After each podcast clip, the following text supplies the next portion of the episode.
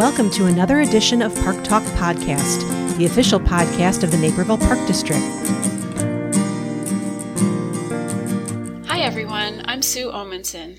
Living in the suburbs, we enjoy seeing backyard birds and hearing their cheerful songs as we go about our daily activities.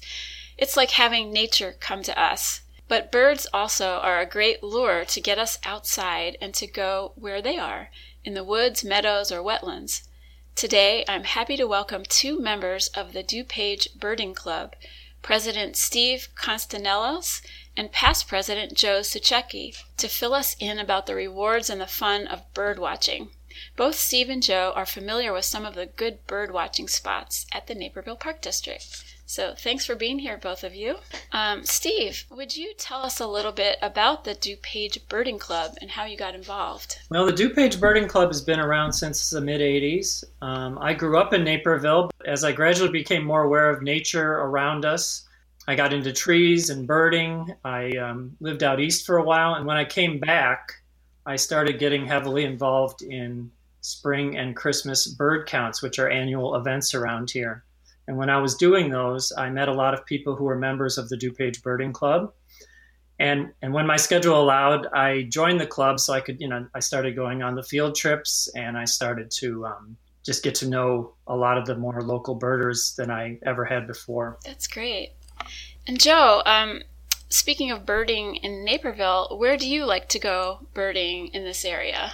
Well, we're lucky uh, that we're in Naperville. Naperville has some great birding spots. The best spots to go are actually the forest preserves that are in, in Naperville, uh, simply because they're uh, large and they have real good habitat. That includes, you know, Springbrook Prairie, McDowell Grove, and Green Valley. So those are the kind of the three spots that we get people from all over Chicagoland coming to Naperville to look at birds at those locations. Uh, within the park district, uh, Knoch-Knolls Park is is very good. Uh, the parks along the river, Pioneer Park, DuPage River Park. Also, um, we found that uh, Seeger Park up in the north part of Naperville is an excellent uh, place to go look for birds. You know, anything that has lots of trees and woods and natural habitat is where you're going to find the birds. Yeah, I think anywhere you find the DuPage River, either branch, you're going to have a lot of good birding. I found that at Pioneer Park. Um, I mean, I've seen eagles flying up the river. There's orioles nesting along the river. As uh, he mentioned, Seeger Park, which has a kind of a wetland that's there at least half the year, where there's a lot of migrating birds that stop by. I've been going there for many years, and there's a ravine. It's a really interesting park in a small space. It just shows you that there's a lot of nature packed into even some places that might surprise you. It's nice to know that you can kind of get away from civilization a little bit, even in these parks. It doesn't take too much.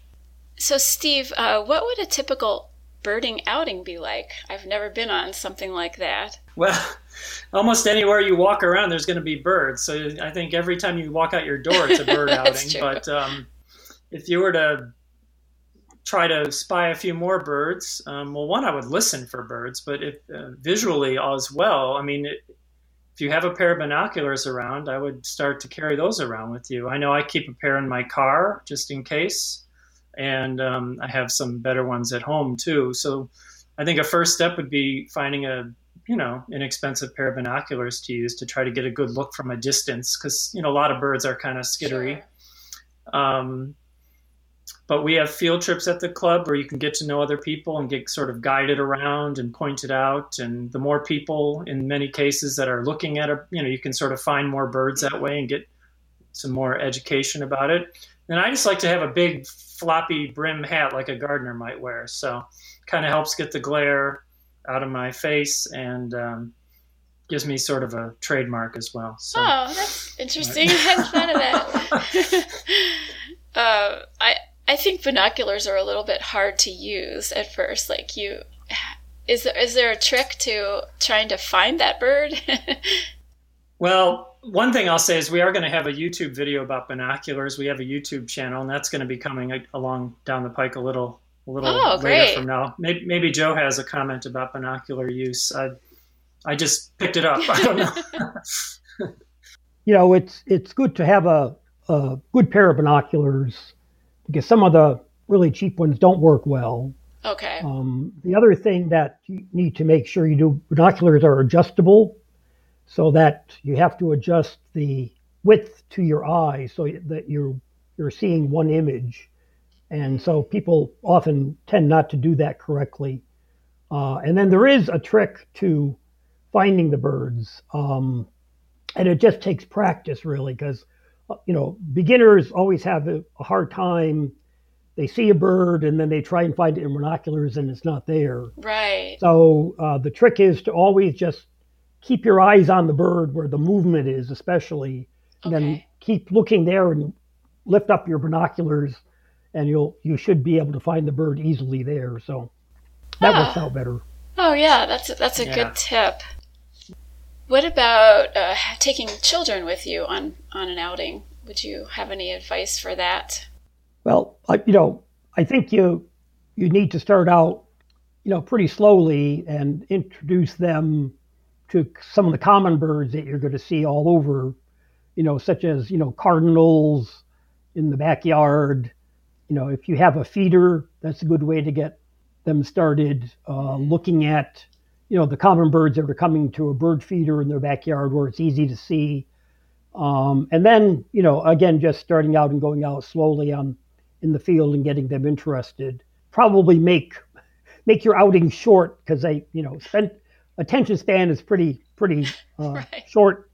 Um, but you know if you can get them interested in some of the basic birds some kids can just get very interested and become very good birders uh, you know, we have a couple of birders in the club who, who are young, and uh, some of them are, are very good and just uh, take a lot of opportunities to learn all the bird, you know, most of the birds and the bird sounds, and are pretty good at identifying things. I would imagine they would be. That that's really nice to give them that opportunity at a young mm-hmm. age. Right. I'll I'll put in a you know plug for your nature center at Knoch Knolls because I I think yes. that they offer or in the past have offered some uh, you know trips for families on birds and, and whatever. So that's a good spot mm-hmm. to to do that. Our um, our page, if I our web page has a learn about birds section with a profiles of basic birds, a little bingo card game you can print out and you know find a bird on a roof or an orange bird or whatever it says on the card. Um, yeah, oh, and I've fun. met young birders who just got into it this past year because they had to stay home more. and um, sure. and I, you know, this one uh, young woman I met said she had a whole binder full of information about birds now, having spent a year, you know, kind of researching them and eager to get out in the field to learn more. So I think teaching kids a respect for you know keep you know keeping some distance between the geese and things like that, but also just appreciating their their existence and everything is, is a wonderful thing you can do. And then if people really get into it, there's a group called Young Birders, um, sponsored by the Illinois Ornithological Society. I think it's mostly teens, but they can you know meet more like-minded uh, young people, and you know they have all kinds of events and stuff for you know so kids can really get to know each other and the birds and have a lot of fun. Oh, that sounds like a great opportunity. And we'll post uh, links to the Birding Club on our web page that goes along with this podcast, so you can look those up. Joe, um, how have you benefited by spending time in nature, like through birding? Yeah, well, birding is a great hobby because um, you obviously are outside and in, enjoying uh, all the native habitats and nature, and it's something that you can do wherever you go you know, just pack your binoculars and go out and find, you know, That's go out true. and find new things wherever you go. Um, you know, if, if you get into birding, it's kind of a combination of hobby, hobby and learning and, and sport.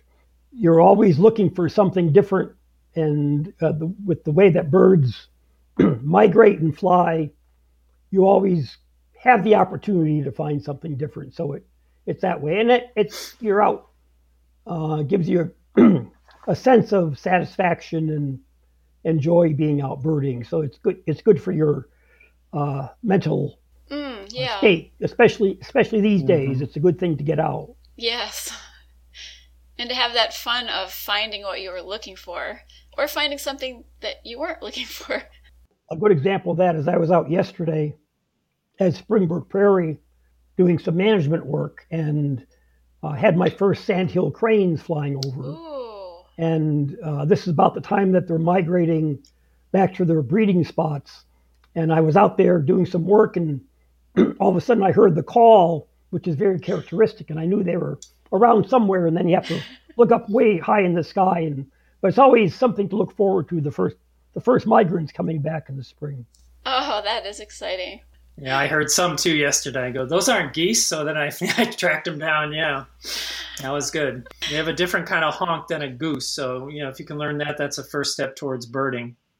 Um, but uh, about your question, um, I mean, growing up here and everything, I, I really credit a lot of my love of nature to Naperville Park District and Forest Preserve properties. I mean, I just love of place from getting out there and seeing what's living there and growing up along the DuPage River is, I mean, that's kind of the foundation of my interest in nature in general. And it's, you know, everywhere I've lived since, I've carried that with me. And I find it just, you know, like Joe was saying, it's a, it's a mentally can be challenging, satisfying, but even just aesthetically or restoring your sanity or whatever you want to call it. I mean, you can have some really beautiful.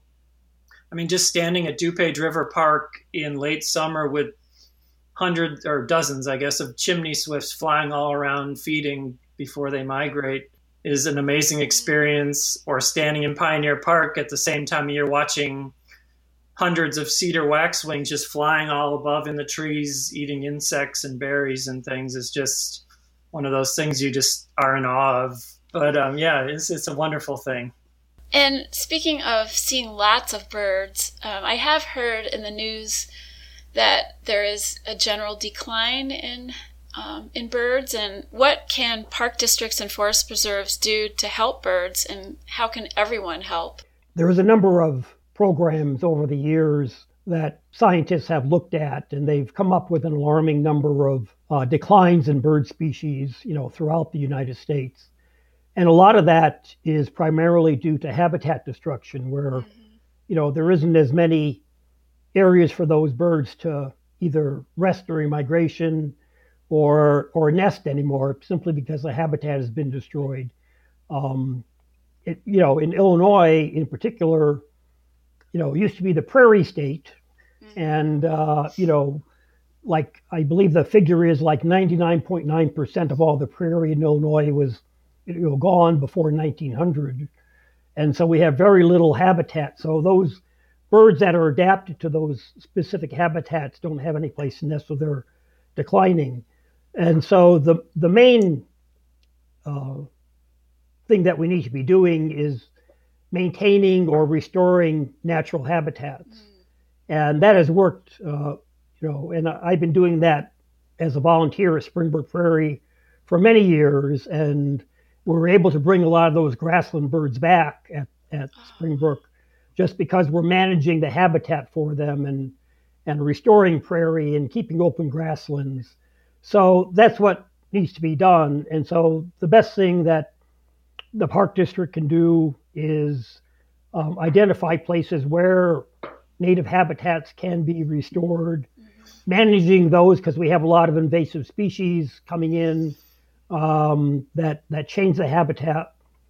And in terms of individuals, um, there are lots of opportunities to volunteer to help that.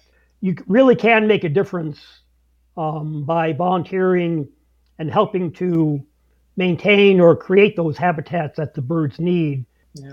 Picking up on what Joe was just talking about, I mean, you have to remember a lot of these birds that come through here might spend half their life in Canada and half their life in a place like Brazil. So, I mean, we're a good thoroughfare as well as a residency for a lot of bird species. So I like to, I always love when I see a map of where a bird lives and I see it, the map covers Latin America, Central America, all the way up to Canada, because that's where a lot of these birds spend their time. They go back and forth. So it's important to give them places to rest and eat and breed all along that whole, our whole half of the world or whatever you want to call it. So, um, that's one thing. And I have seen some great evidence at the parks. I, you know, I stumble upon controlled burns more than I ever did before, both at Park District and Forest Preserve lands. Um, Pioneer has, you know, they've changed the grasslands a bit here and there, and uh, you know, things are it seems like an, you know things are